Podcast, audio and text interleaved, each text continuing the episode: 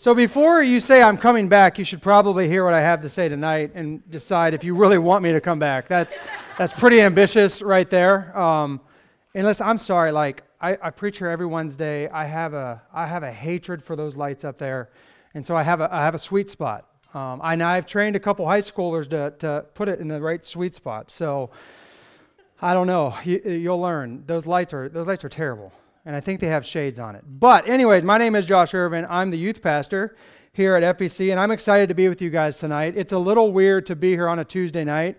I kept thinking today was Wednesday. And so I keep thinking, man, it's Wednesday, um, you know, and all that stuff. And I keep forgetting, oh my goodness, I got to go to Ignite tomorrow. And so it's, it's really messed my week up. So feel bad for me. Please feel bad for me. I'm just kidding. I'm just kidding. Okay. I'm just kidding. So listen, tonight we're going to talk about a really uplifting uplifting uh, topic, and we're going to talk about depression. And so, listen, yeah, so we're going to talk about depression. And so I'm going to say this from the, the start depression is a very real thing. Anxiety is a very real thing. Worry, fear, doubt, all of those things are very real things. I think sometimes in the church, when we talk about these things, we're almost ashamed if we ever feel those things. Because it's like, well, I mean, we're not allowed to feel that. And so for me, just, just real briefly, 2022 was a really, really hard year for me. And I don't want you to feel bad. I just want to say this because for whatever reason, it was a terrible year nothing really, really bad actually happened. But, you know, I, there are some things that the Lord taught me to work on. But at the end of the day, I think Satan was just coming after me. And so it, it was a year filled with depression, anxiety, worry, and fear. And so I preached this message before in, in 2020, and so I'm like, oh, I'll just preach this again. And then as I went through it, I realized, oh, I have so much more to add to it. And so I say that to say, when I, when I talk about this subject, I've dealt with it. Um, I've dealt with it years and years ago when I was stupid living in sin. It's crazy. We'll, we'll get to that in a second. But, um, but I dealt with it last year. And so if you're here and you're thinking to yourself, man, I, I struggle with this, I struggle with anxiety, worry, depression, and and nobody knows how else I, you know, how I feel. I just want you to know you're not alone. Um, when you're going to, you know, follow the Lord and you're going to go all in for the Lord, there's this thing called the fellowship of his sufferings. And all those who live godly in Christ Jesus will suffer persecutions. You know, all of our favorite verses in the Bible. And so you might get to a point where, where you have to deal with these kind of things. And so I was looking up some stats and I, and I found a few th- stats regarding depressions, and I had a bunch of them, and I threw most of them out. Actually, Casey threw most of them out. But um, this one pertains to you guys. Age, young adults ages 18 to 15 in the U.S. have the highest rate of ex, um, experience any mental health concerns at 30%. 30% of people 18 to 25 struggle with some form of depression. 21 million U.S. adults are living with depression. And 15.6 of strongly religious people have been diagnosed with depression. And so people struggle with this all the time. And so the reality of the situation is, is you might go through a time in your life where you struggle with this, where, where you feel defeated, where you're going through hard times and things just build up and build up and build up. But the good news is, is God doesn't want you to live like that. He doesn't want you to stay in that. Like you might have to deal with it for a while, but God is God is a gracious God, and we're going to see that tonight. He's a gracious God. He wants to help you through that. He wants to be there with you. And so before we really go any further, I want to talk there's three main reasons that people experience depressions, and I'm going to go through this pretty quick, but the first one is, there is mental illness. You know, sometimes I think people say, well, Jesus is enough. Well, for, there, there's a small subset of people that Jesus isn't enough. They got chemical imbalances, and they struggle. And in case you don't know it, there is a world that is growing up right now that are on drugs and they're having kids, and this problem is going to get worse and worse. I've talked to uh, my, my friends, uh, the principal at Midville Elementary, and the stuff he has to deal with. There, there's kids in kindergarten who are just nuts. And you know what? The reality is, is they come from a drug family. Mom and dad were on drugs, and so th- this is going to be a problem. But one of the main reasons that people are going to deal with depression, and, and it's really simple, it's sin. Sin separates us from God.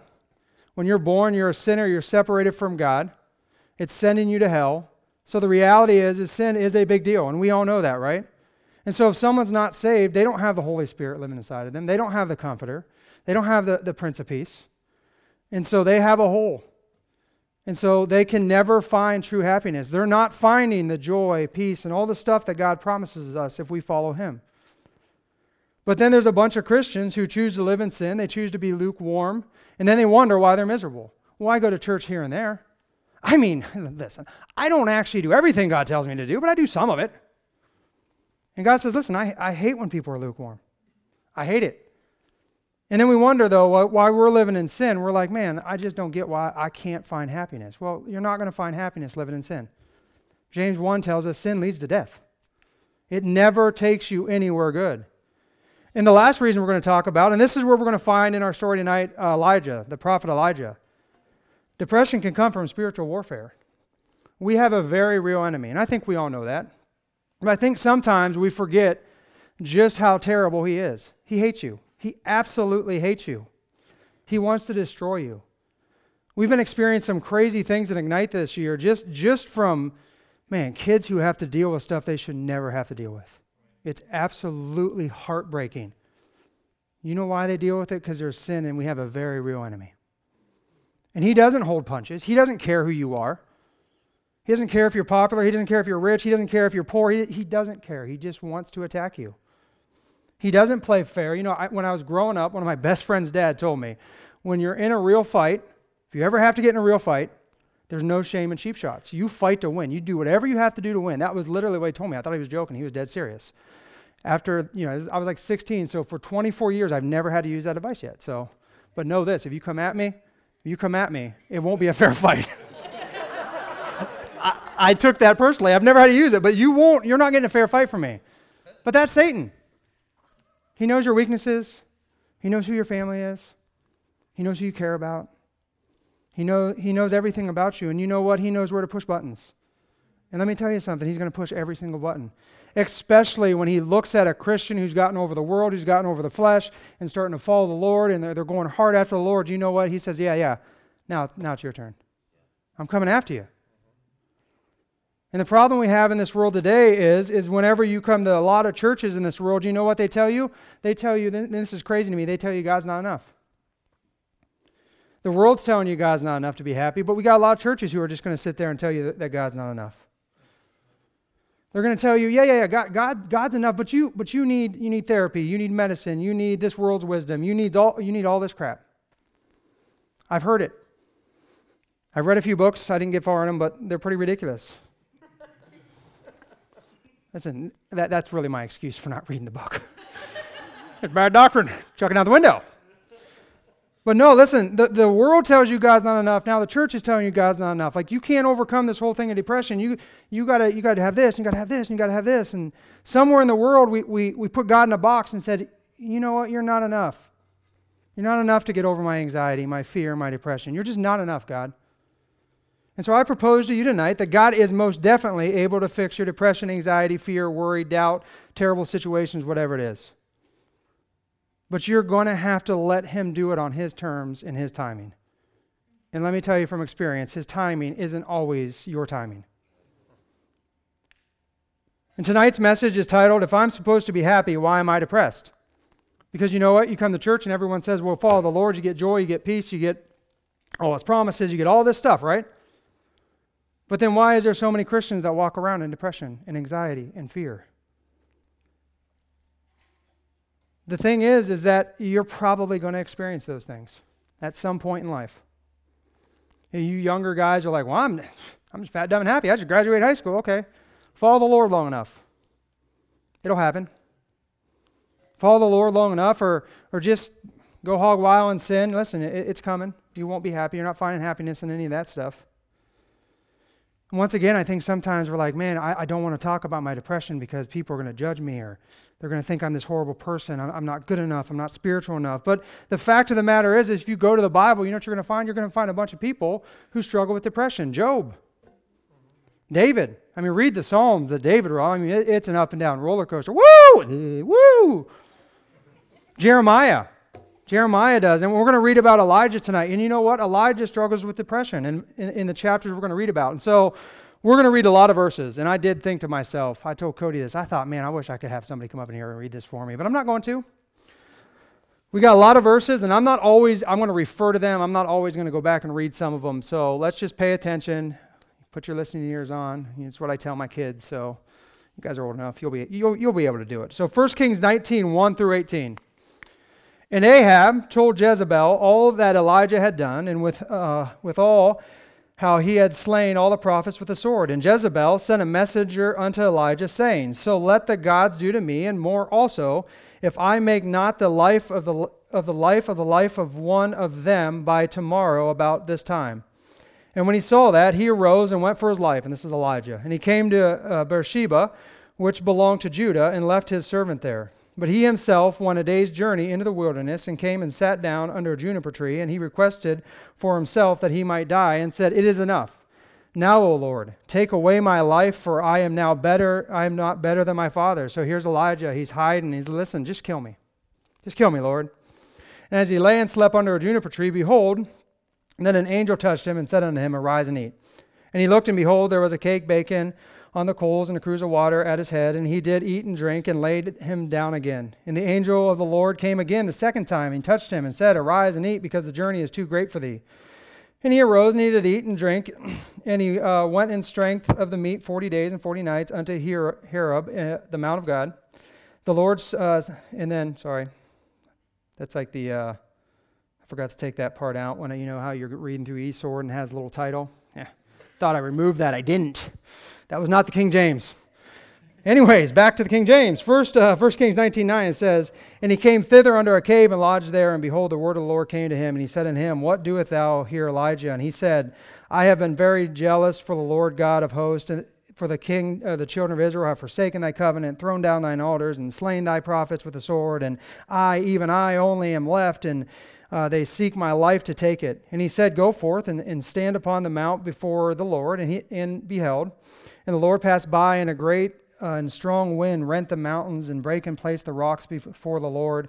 But the Lord was not in the wind, and after the wind, an earthquake, but the Lord was not in the earthquake. And after the earthquake, a fire, but the Lord was not in the fire. And after the fire, a, a still small voice. And it was so when Elijah heard it that he wrapped his face in his mantle and went out and stood at the entering of the cave. And behold, there came a voice unto him and said, What doest thou here, Elijah? And he said, I have been very jealous for the Lord God of hosts, because the children of Israel have forsaken thy covenant, thrown down thine altars, and slain thy prophets with the sword. And I, even I, only am left, and they seek my life to take it. And the Lord said unto him, Go, return on thy way to the wilderness of Damascus, and when thou comest, anoint uh, Hazael to be king of Syria, and Jehu the son of Nimshi shall thou anoint to be king over Israel. And Elisha, the son of Shaphat, Shaphat and blah, blah, blah, shall uh, thou anoint to be the prophet in thy room. And it shall come to pass that him that escapeth the sword of Hazael shall Jehu slay, and him that escapeth the sword of Jehu shall Elisha slay. Yet I have left me seven thousand in Israel, all the knees which have not bowed unto Baal, and every mouth which has not kissed him. So I know that's a lot, and a lot of you have probably heard this story, but here we find Elijah running for his life, sitting under a juniper tree, and you know what? He just wants to die. And he's just throwing a big old pity party when the Lord comes and says, Hey, what, what's up, dude? He's throwing a big old pity party. And you're thinking to yourself, okay, that, that actually makes sense. The dude, the dude, the king Ahab and Jezebel, they want to kill him. I mean, if someone wanted to kill you, how would you respond? Would you run? I would probably run. I would fight dirty if I had to, but I would run. But it's a weird response from, uh, from Elijah because does anybody know what happens in the chapters before this? Nobody knows what happens. Ty, Ty knows. What happens? Prophets of Baal. In the two chapters before this, Elijah is having victory after victory after victory with the Lord. The Lord's using him in mighty ways. The Lord's doing amazing things. And so in verse uh, in chapter 17 of 1 Kings, the Lord tells Elijah to go tell King Ahab there's a drought coming say, hey, well, you're not going to have rain for a while. And so the drought comes, and the Lord says, hey, go down by this brook. I'm going to give you water. He sends ravens to feed him. Then the Lord said, hey, I'm not sending ravens anymore. The brook's going to dry up. You need to go find this lady. So he goes, finds a lady, and he, the lady's like, man, we ha- I have enough for one more meal. I have enough oil to make bread for, for one more meal, meal. And Elijah's like, listen, we're going to be fine. And the Lord supernaturally gives her more and more every single day, and, and they live. And so, you know, Elijah goes away, he comes back, and the widow had a son, and guess what? The widow's son dies. And so here's Elijah, like, oh man, that stinks. And so he raises her from the dead. Anybody ever do that? Anybody ever have a victory like that before? And then you get to chapter 18. And chapter 18 is one of, one of my favorite books in the Bible, or chapters in the Bible. It's an amazing story. Elijah goes and he goes before the prophets of Baal. He goes before King Ahab, who, by the way, they had been killing the other prophets. And at this point, Elijah knew if I go to Ahab and I do this, they're probably going to want to kill me. But he decides, okay, we're going to go anyways. And he takes on the prophets of Baal and he asks them, listen, we're going to put up two altars and we're going to see who, what God sacrifices on the altar, what, what God's going to bring down fire. So the, the prophets of Baal doesn't do it. And I love Elijah because he's sarcastic. I'm a sarcastic guy. And he's mocking them. Like, where's your God? They're crying out, nothing's happening. So Elijah says, Hey, why don't you dig a trench around my altar? Why don't we throw a bunch of water on it? Let's see what my God does. And God shoots down fire, boom, gone. Then he kills all the prophets of Baals, hundreds of them. I mean, how cool was that? I mean, he probably didn't fight fair either. And then he goes to Ahab and he's having a conversation and said, Hey, you know what? It's going to rain. And then all of a sudden, the Lord sends rain. Now, that is a very impressive streak of victories. That streak shows an amazing power that God has. God's using them over and over and over and over again. So when it gets to the point where old Jesse says, I'm going to kill you, let's kill him, why? Why is he running? Because the reality is, is there's a spiritual warfare and there's an enemy, and after a while, he I think he just got beat down. And so guess what he does? He runs. And tonight we're going to see how Elijah fell into depression, but we're also going to see how he got out. And now I'm going to give you a spoiler. The spoiler is it wasn't medication, it wasn't self help, it wasn't therapy. You know what? It wasn't until the Lord showed up and he started listening. But our first point is is the path to depression. And Elijah's first mistake was simply this Elijah ran from his problems. When Jezebel threatens Elijah, you know what? He runs.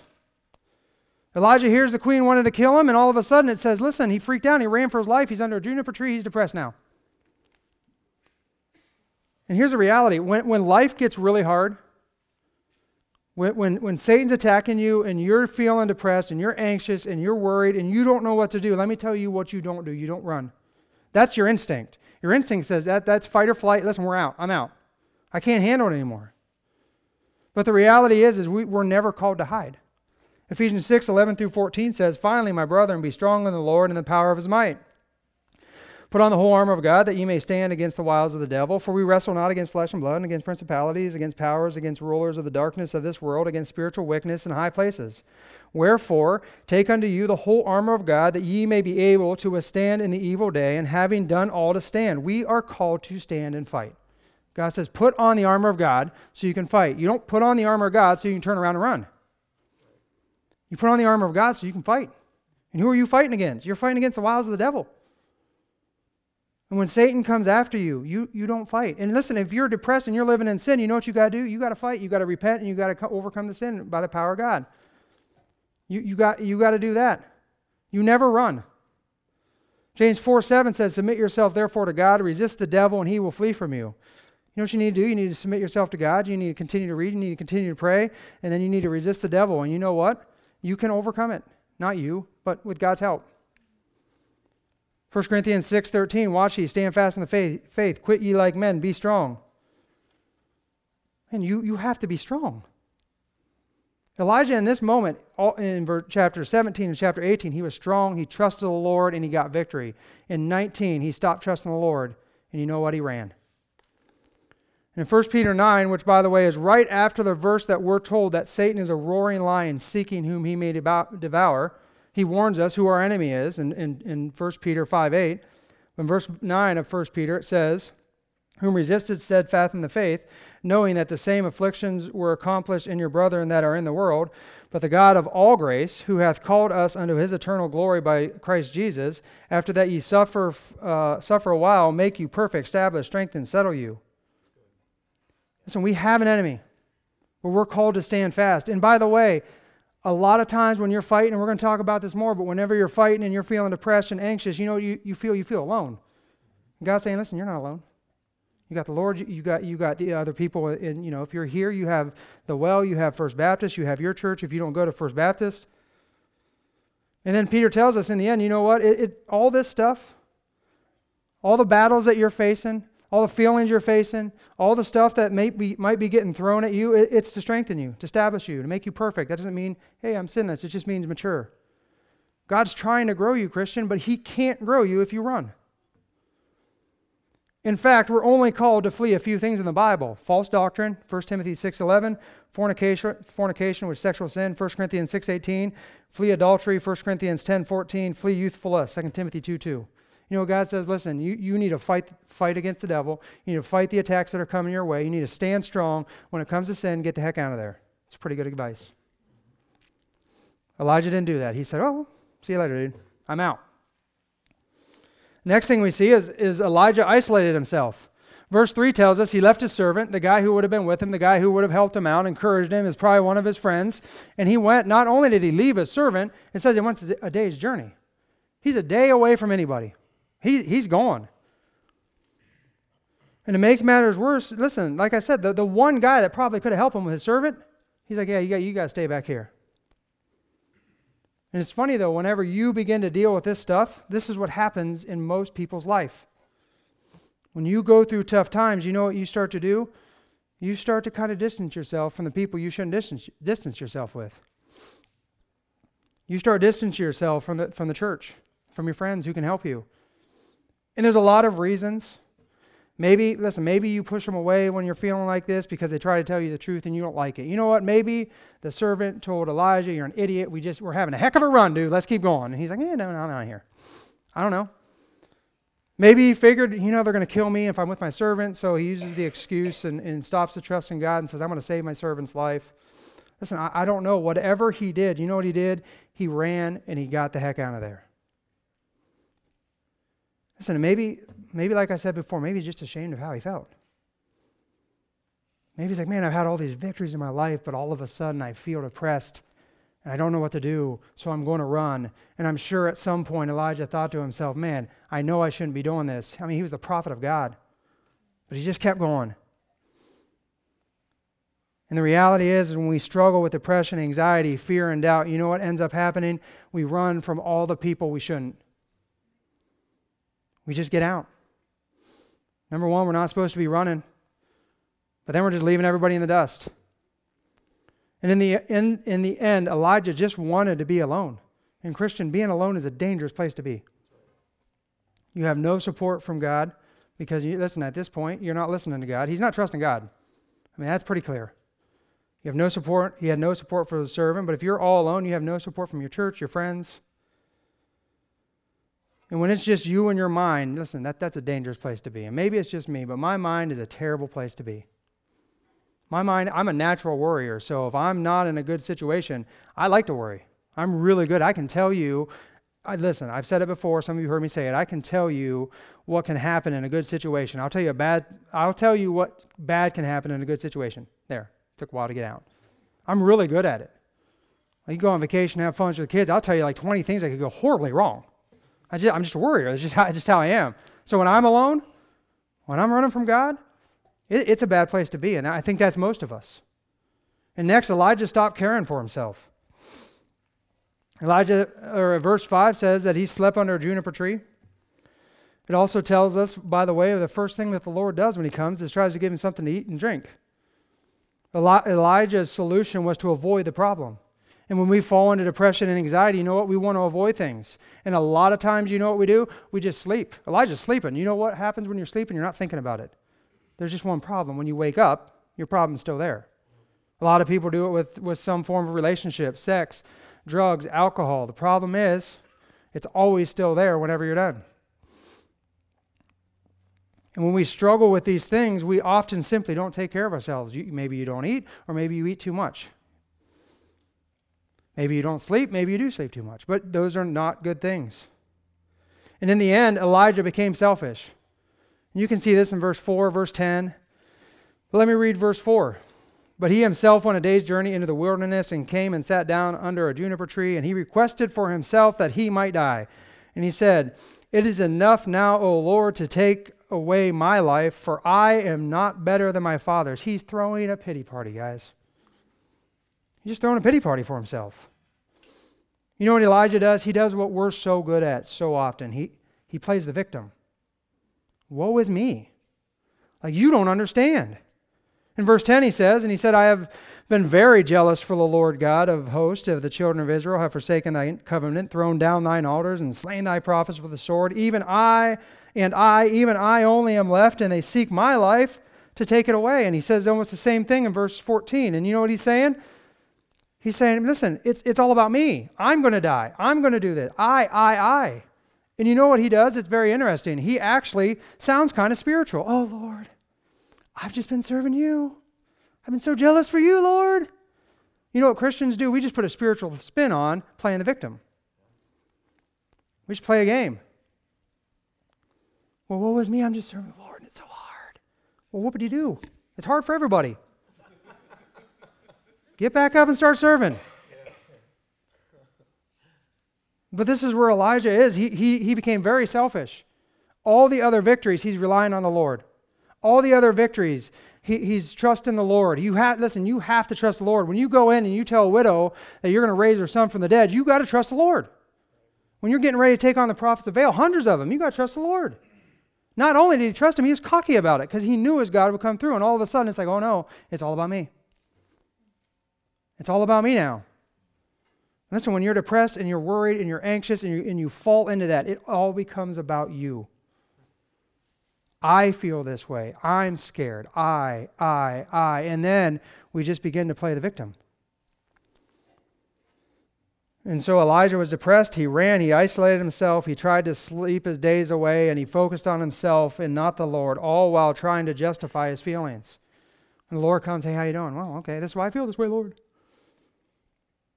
But Colossians 3 2 actually says what we're supposed to live like. Set your affections on things above, not on things on the earth. Listen, our affections should be on the Lord, right? Not, not on our situations. They may be tough. And I get, listen, I get it. That's tough. When you're struggling with this stuff, it is hard. It is very hard to set your affections on things above and not on things on the earth. But you know what you have to do? You have to force yourself to do it. Sometimes you're going to have to read your Bible a few more times a day. Sometimes you're going to have to pray a little more.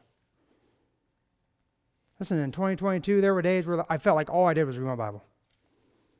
All I did was pray. I'm not saying that to be spiritual. It's the only thing I knew to get through my day. But you know what? I got through it. And it certainly wasn't me, it was the Lord. Listen, uh, the mighty Elijah, right now, one of the greatest prophets ever, is struggling. And he's selfish. And Elijah paints a, a picture that many of us can get stuck in. We get stuck in a battle in this life and we get scared. And instead of trusting God and remember who's on our side, who gave us all these victories before, we run, we isolate ourselves, we don't take care of ourselves, and we lose our focus. But the good news is, is that if you ever find yourself in this place, or if you're in this place, there's a way out. And point two is finding peace through depression. And, and I use this specifically finding peace. I didn't say finding like an emergency way out of a depression.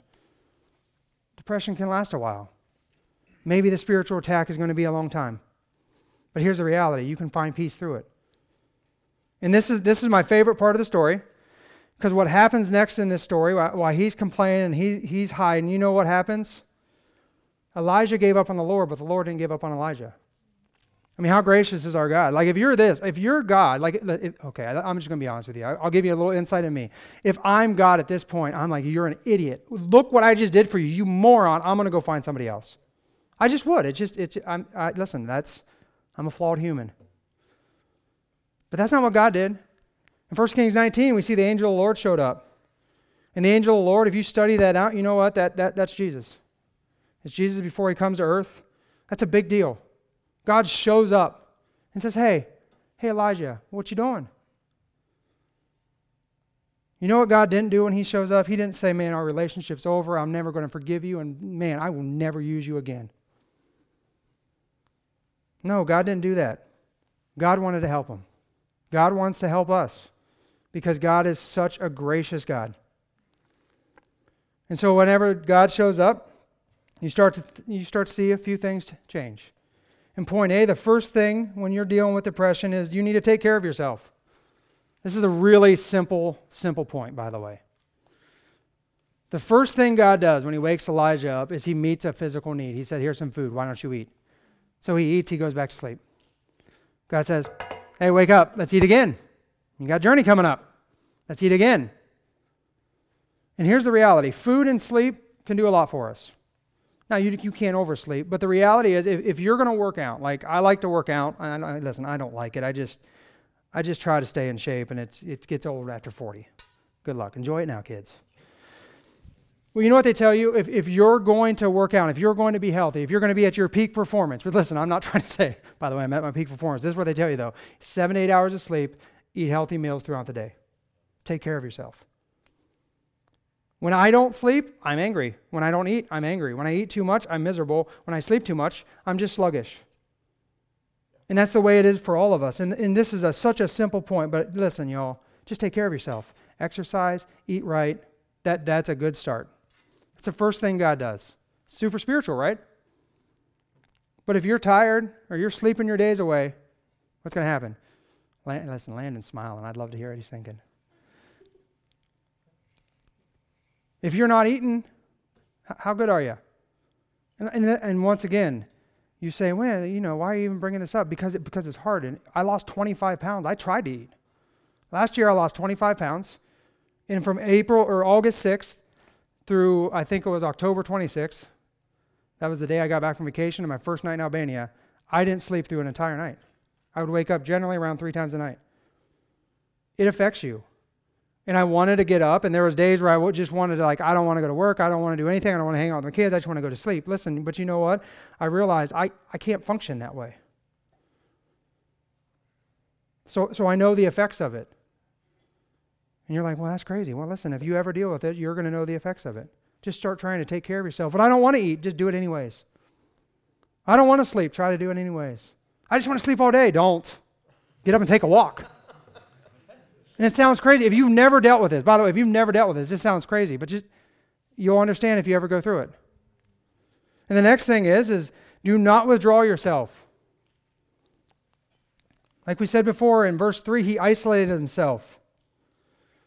But the reality is, in verse 15, God says, Go, return on the, thy way to the wilderness of Damascus. God says, Listen, and we're going to get to this point in a second, but like you got work to do. You need to get up and go do something.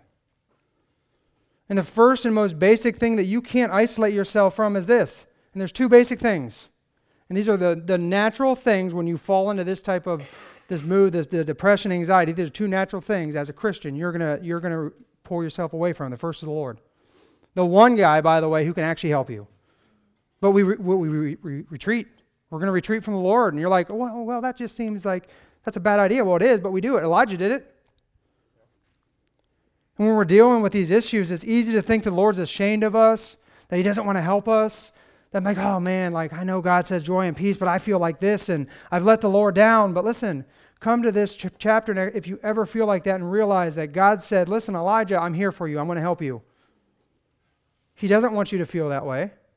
It's not the way you should feel. You need to trust the Lord, but you need to go to Him. You can't run from Him. Deuteronomy 31 6 says, Be strong and of good courage, fear not, nor be afraid of them, for the Lord thy God, He it is that go, uh, doth go with them. He will not fail thee, nor forsake thee. And Moses is talking to the children of Israel, and they're getting ready to go into the promised land. They're getting ready to fight. They're getting ready to have a lot of battles. They're getting ready to fight the people that the spies and numbers said, Oh, they're just, they're huge. We can't beat them. It would have been scary. But Moses says, Listen, be strong, be of good courage, fear not, don't be afraid of them. Why? Because you can handle them? No. For the Lord thy God, he it is that doth go with thee. He will not fail thee, nor forsake thee. When you withdraw yourself from the Lord, you are literally withdrawing yourself from the one person who can truly help you. Instead of withdrawing yourself from the Lord, you need to run to the Lord. That's what Elijah should, Elijah should have done. Don't isolate yourself from the Lord. You know what you need to do? Open up your open up his word and read. Well, I read a few chapters. I don't I didn't get anything. Keep reading. I read and I felt a little better, and an hour later I felt the same way. Well, read again. You might find yourself reading a lot, but you know what? You'll find yourself getting to know God a little bit better. The Bible says we can go boldly to his throne. You know what you need to do? Pour your heart out to him. 1 Peter 5 7 says, Casting all your care upon him, for he careth for you. The God of the universe the creator of everything, the God who loved you enough to send his son to die on the cross for your sin, the God who conquered sin and death, you know what he says? Like, come to me and cast all your cares on me. Why? Because I care about you, because I want to help you. If God didn't want you dealing with depression and thought it was a horrible thing, He wouldn't have told you about Elijah. He wouldn't have told you about David. He wouldn't have told you about Job. He doesn't want you to stick in that. He wants you to have victory. But you can't withdraw yourself from Him. It's a natural response. And the second thing you can't isolate yourself from is the church. Man, I'm depressed, and all those people are happy. And well, listen, here's the reality, man. Not everybody's so happy. If you're dealing with this stuff, let me encourage you. Just come to church and just be honest. Just be honest. Don't put on a show. Seriously, don't don't put on a show. It doesn't mean you got to be like, "Hey, I'm depressed. How you doing?" I'm. No, find find people here. Find people here who you can trust and talk to. Talk to Nick. You know what? Nick loves you. Nick's a busy man. Nick's got a lot of things on. He just got married, and all of a sudden, hey, you, you want to take over the well? And he's like, okay, I'm going to trust God. I'm going to do it. You know why he does it? Because he loves the Lord and he loves you guys. He wants to help you. Bruno and Chrissy, go talk to them. Listen, find someone further along. Come talk to me. You don't come in here and fake it. I got high schoolers who do it all the time. I'm miserable, miserable, miserable. Well, so should all on social media. I'm a horrible, blah, blah, blah. And then we'll come in and, and listen, they're miserable. And, and then all of a sudden they come to church and we're happy. What's wrong? Nothing. Man, just be honest. James 5:16 says, "Confess your faults one to another and pray for another, that ye may be healed. The effectual fervent prayer of a righteous man availeth much." Man, if, if you want out of depression, you run to God and you run to the church and you find someone you can trust. You pour your heart out to both of those, to God and the people of the church. You know why? Because because you can pray for them. You know what I did? I, I, I started to actually withdraw myself quite quite well. And then I have a loving wife who's very honest at all times, and she said, Listen, you need to go talk to people. No, you need to go talk to people. I'm like, Well, I don't want to talk to people. I was embarrassed. I'm not going to lie. I was like, I, I don't want to go tell my friends I feel this way. She's like, No, you need to. Like, you've preached this before. Like, oh, Shut up. I didn't say it, I thought it. And she's not surprised I thought it. But you know what I did? I, I, she was right. The Bible literally tells us to do it. So I, so I went, and you, and you know what I did? I went and I talked to Troy. I'm like, man, I'm struggling. You know what he did? We sat in his office and we prayed. My be- one of my best friends in the world is Todd Gobb. I talked to him about it. And you know what? He always checked up. He still checks up on me. I love you, dude. And hey, by the way, I, I dealt with this when I was in my 20s. Can I, can I tell you, tell you how I got through it? Yeah. You know why? Because he loves me, because he cares about me, because I was willing to talk to someone. That's what we need to do. But far too, far too often, Christians struggle with depression. Instead of running to God and running to someone at the church they can trust, they just withdraw themselves like Elijah, and you're never going to get victory over this stuff if you do that. Never. You're just going to start spiraling out of control. Listen, you know how me and the rest of the church can never help someone who's depressed? If they don't tell me. I can't help you if you don't tell me. You want to put on a happy face? Great, put on a happy face. I'm not going to help you because I don't know. So instead of isolating yourself and hiding your issues, just be honest. And for the rest of you at the church who maybe you're having a grand old time and you're serving the Lord and you're not depressed, when someone comes to you, you know what you don't do? You don't judge them. You pray for them. You love them. You encourage them. You talk to them. You check up on them. Because listen, that might be you someday. What a shame if someone would walk through these doors and come in here and be like, man, I'm really struggling. We're like, well, I'm not. Never dealt with that before. Well, Lottie freaking da. What a shame that would be, guys. We're called to help. Right. Hebrews 10 25, we use this verse all the time and say, man, this is why you should go to church. But it's more than that, not forsaking the assembly of ourselves together as the manner of some is, but exhorting one another, and so much the more as ye see the day approaching. Listen, Exhorting means, according to Webster's 1828 dictionary, it says this inciting to good deeds by works or arguments, encouraging, counseling. Why do you come to church? You come to church to serve the Lord. You know, obviously it's what God used, He wants to use to reach the world, but we should be able to come here for healing, for encouragement, for counseling. That's what the church should be for everybody, the lost and the saved. Listen, if your life is going great right now and you're walking with the Lord and everything's wonderful, and someone opens up to you about their struggles and you're not willing to help them and you judge them, shame on you. That's not what Jesus would do.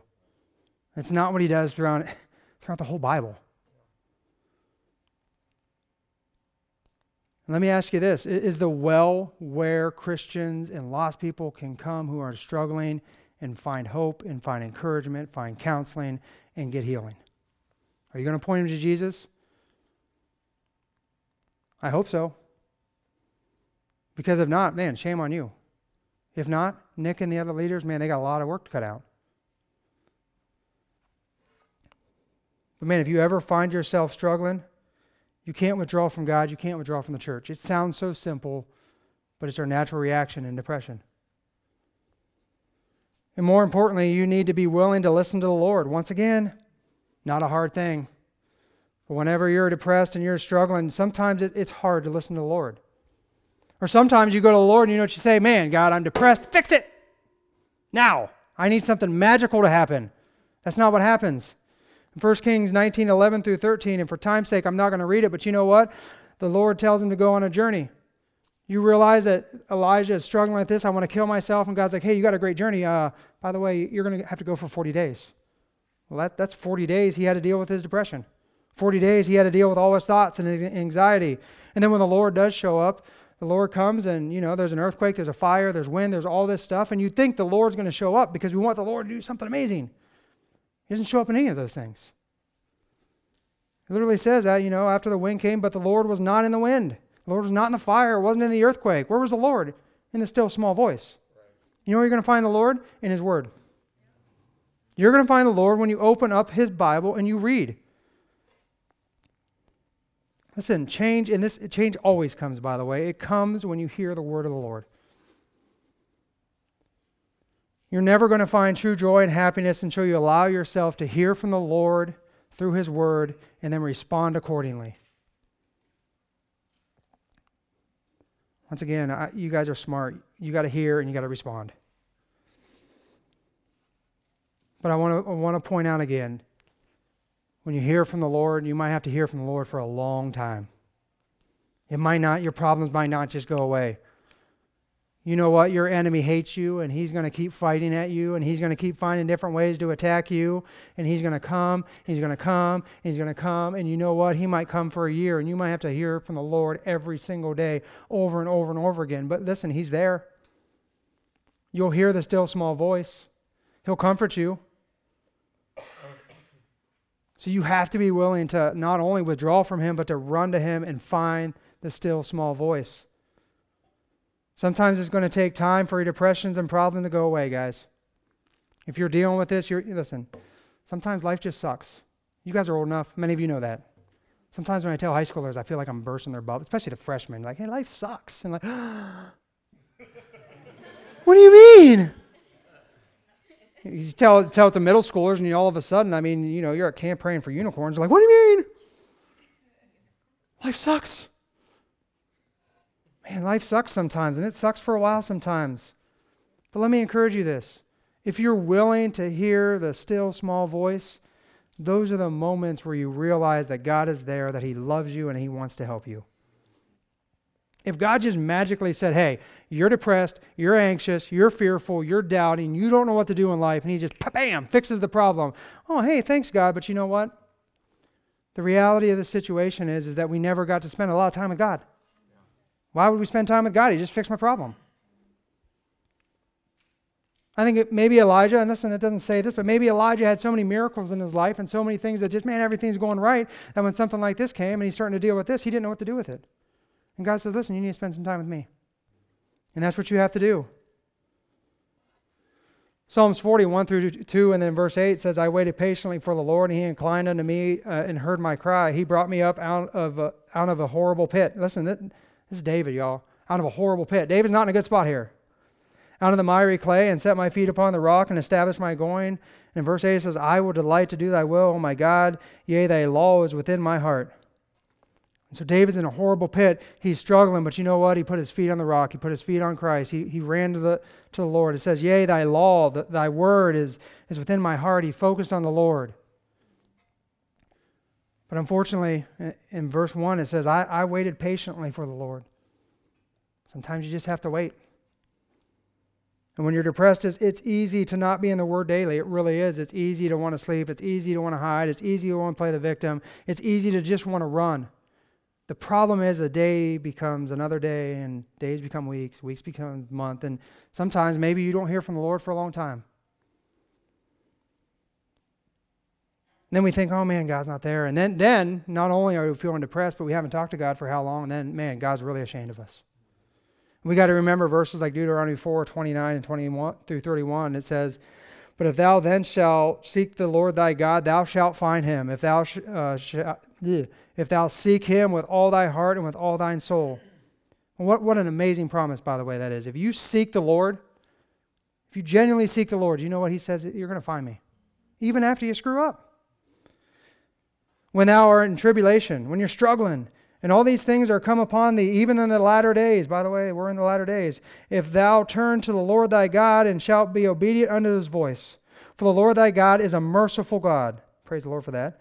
He will not forsake thee, neither destroy thee, nor, uh, nor forget the covenant of thy fathers which he sware unto them. Listen, God won't ever forsake you. Just run to him and hear a still small voice. There were so many times when I would just be reading through the Bible and, and, I'm struggling. Like the one, the one morning I woke up, I'm like, Lord, I'm so overwhelmed. I just, I'm just, I, I don't even, I don't even understand.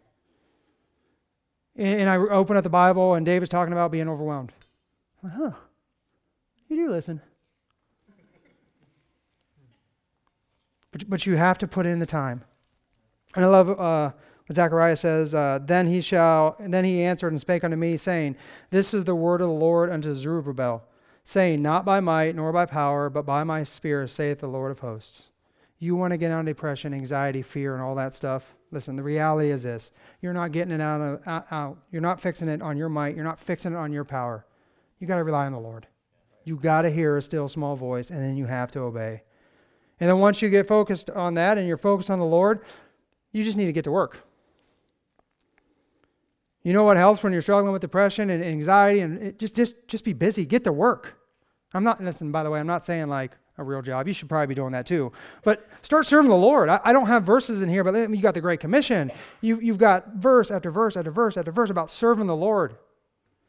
Many of you know them. Many of you have been in L- or an LFBI or an MTT. You know. You know that you're supposed to serve the Lord, but when you're depressed, you know what you don't want to do? There are times you don't want to get out of bed, let alone actually do something. Like, I want to get out of bed to go to my couch to watch TV. Like, Lord, you want me to go disciple somebody? Yes. You want me to go to church? Yes. You want me to be honest? Yes. Just get to work. Listen, just because Elijah was depressed or just because you might be depressed, God's not done working. Christian, you have a job to do. It doesn't matter if you're down in the dumps, you still got a job to do. And just because Elijah was under attack, it doesn't mean he can run and quit. You know what God says? Listen, Elijah, hear my still small voice. And, and what's he tell him? Go anoint a new king. Go find Elisha. You, you need to get to work. Hey, why don't you go find someone to disciple him? He literally went to go to Elisha and disciple him. He was his replacement. Listen, there's going to be times when you're sitting around and you're feeling sorry for yourself or you're depressed and you're struggling. You're like, what do I do? Find God's still small voice and get to work. It's really, it's actually really simple. Wow. God makes things so simple. We just screw it up. Proverbs, or Proverbs 16:3, and I don't know if this is in your, I think I added this later. It might be up there. This is a great verse. Commit thy works unto the Lord. Just get to work. Do what God's calling you to do. And thy thoughts shall be established. You get to work, your thoughts will catch up to you. It's literally what Troy told me. He's right, by the way. You get to work, your thoughts will catch up to you. Just do what you know to do, Christian. Nick's taking over. I'm sure he needs some help. Ask him, need any help? He might be thinking, oh, shut up, Josh. I don't know. Maybe he doesn't need, listen, maybe he doesn't need help, but First Baptist needs people to serve. Maybe you've never been discipled. Why, why don't you get discipled? Maybe you've been discipled. Why don't you go disciple somebody? There, there's plenty of work to do. Why don't you find a lost person and give them the gospel? Well, try that. Find somebody else. Get to work. There, there is so much work to be done that we don't, we don't have enough people to do it. So just get to work. I don't feel like it. Doesn't matter. Do it anyways. That seems so harsh. No, j- listen, just do it. Nike commercial. They knew what they were talking about. Just remember Proverbs 16:3, commit thy works unto the Lord, and thy thoughts shall be established. Listen, if you're in the midst of depression, you know what? There's no greater thing to ministering to people and doing what God's called you to do, sharing the gospel. And finally, we just have to remember what's true. And I'm sorry, I'm going late, but Nick made, Nick made a mistake. He won't make this mistake again. I said, How long can I go? Oh, 30 to 40 minutes. But last week I went like 45 or 50. I'm like, Ah, oh, there we go. There's my opening. so we're going to blame Nick. I'm, I'm, I'm deflecting. Not my fault. You know that comes up so many times in this story with Elijah? it's my fault. I'll take blame. You know what comes up so many times in this story with Elijah? Elijah's like, I'm all alone. I'm the only one. You know what God says in verse 18? Listen, that's not true. There, there are 7,000 men who have not bowed the knee to Baal. There's still 7,000 men, Elijah. You're never alone, Christian, ever. We're in the last days, and, and the church is crap out there, but you're still not alone. There's other people who love the Lord. I got to go to Albania and preach at a conference. You know what's so encouraging? There's other Christians there that believe what I believe and that are encouraging and love the Lord and doing the work that we're doing. You're not alone. It's easy to be depressed and think that you're alone, but the reality is you're never alone. You always have the Lord.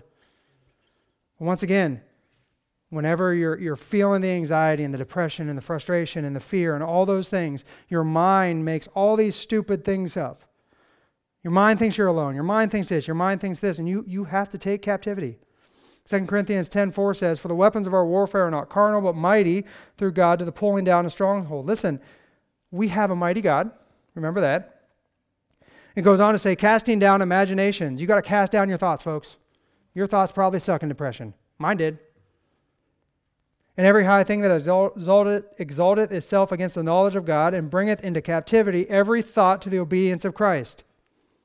So maybe you're depressed. You know what? Does your thoughts line up with God's word? If not, you need to change your thoughts.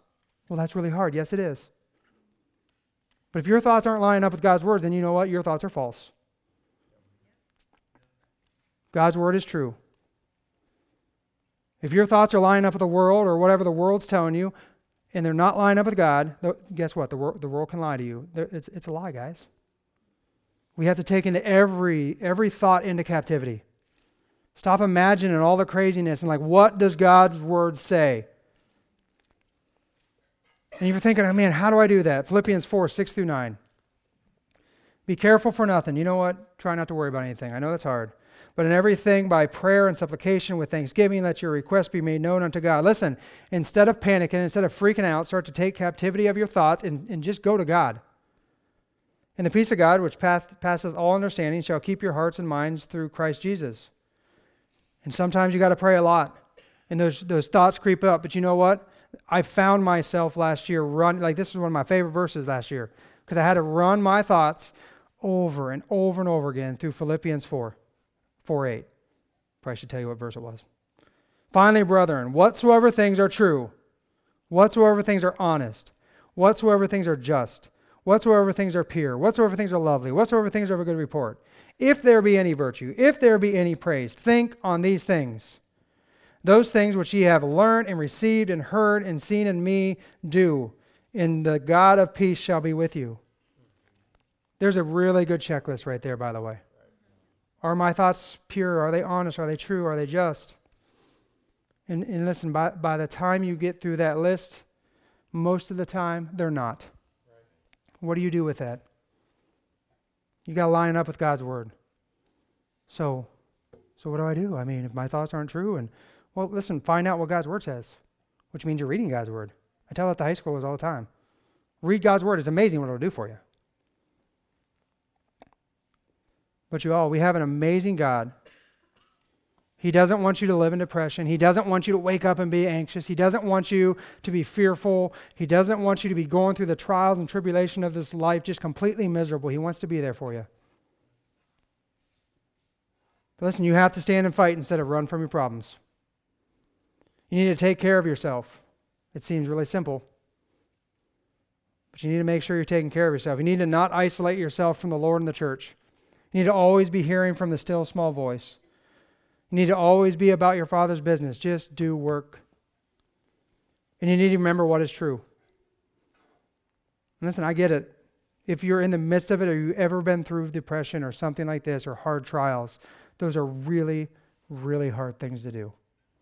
You're going to have to decide you're just going to do them you're going to have to decide that my God is enough. He knows the right things for me, and I'm just going to do it. Because if you don't do those things and you let yourself wander into your mind, you let yourself wander in the world's wisdom, it's never going to get better. Matthew 11, 28 and 30 says this Come unto me, all ye that labor and are heavy laden, and I will give you rest. Take my yoke upon you and, I, and learn of me, for I am meek and lowly in heart, and ye shall find rest unto your souls. For my yoke is easy and my burden is light. And the very God of the universe, you know what he wants you to do? He wants you to run to him. Cast all your cares on him. Give him everything you have good, bad, horrible. Just give it all to him. And he's going to help you through it. Listen, if anybody is struggling with depression or anybody in the future struggles with it, I, have had most of you in high school. Listen, you can always come to me. You can always go talk to Casey. You can always go talk to Nick. You can always go talk to Sarah. Always go talk to Bruno and Chrissy. You can always go talk to Troy. Always go talk to Jeff. Listen, we're not, we're not just here to yell at you all the time. Eric told me I needed to yell at you guys tonight. No, no, did I, did I do okay? Did I yell? I don't know. Okay, yeah. Um, listen, we're here to help you. Many of us have been through situations. Todd has, I have. Life is hard and it sucks sometimes, but we're here to help. But at the end of the day, the Lord wants you to cast everything you have on Him. He wants you just to hear His still small voice over and over and over again. He doesn't want you to be depressed. You know what He wants? He, he wants you to serve the Lord. Elijah gets up, he does what God tells him to do. He, he goes, he finds Elisha, he disciples him. Elisha takes over. He gets back to work. God keeps using him, and he can use you, Christian. Dear God, we love you. Uh, man, you are such an amazing God. Um, you're so gracious. You're so merciful. You, even whenever we're stupid, uh, and, and, me above all, Lord, um, man, you still love us. You still care about us. And in the midst of our sadness, our frustration, our depression, our sin, or whatever it is, you you still love us so much and, and, you'll meet us where we are and you just want us to, to have a relationship with you. You want us to, to work. You want us to, to change the world for you, Lord. And so, Lord, I pray that there's anybody in here who's struggling uh, with depression or anxiety or, or, whatever those things are, Lord, I pray that they're just willing to talk about it. Uh, they're willing to cry out to you and just cast all their cares on you like you, you ask us to do, Lord, but also just be willing to talk to the counselors in here, or the people, their friends, and Lord, I pray that no one hides from it. Um, hiding will never work, Lord. You know that. I know that. And so, Lord, I just pray that, um, man, if if anybody's struggling with that, I pray that you will be uh, just able to give them the strength to talk to somebody. But also, Lord, if anybody walks in here, Lord, I pray that the kids who aren't struggling in this room are willing to just pour their heart out and, and pray for and just help the people who are because your your plan for the church is to, to help everybody, the lost and, and the hurting, whether they're saved or, or they're Christians, Lord. So I just pray that that is a place um, that, that you see when you look down here at the well and at First Baptist is a place where we're just helping the hurting. Amen.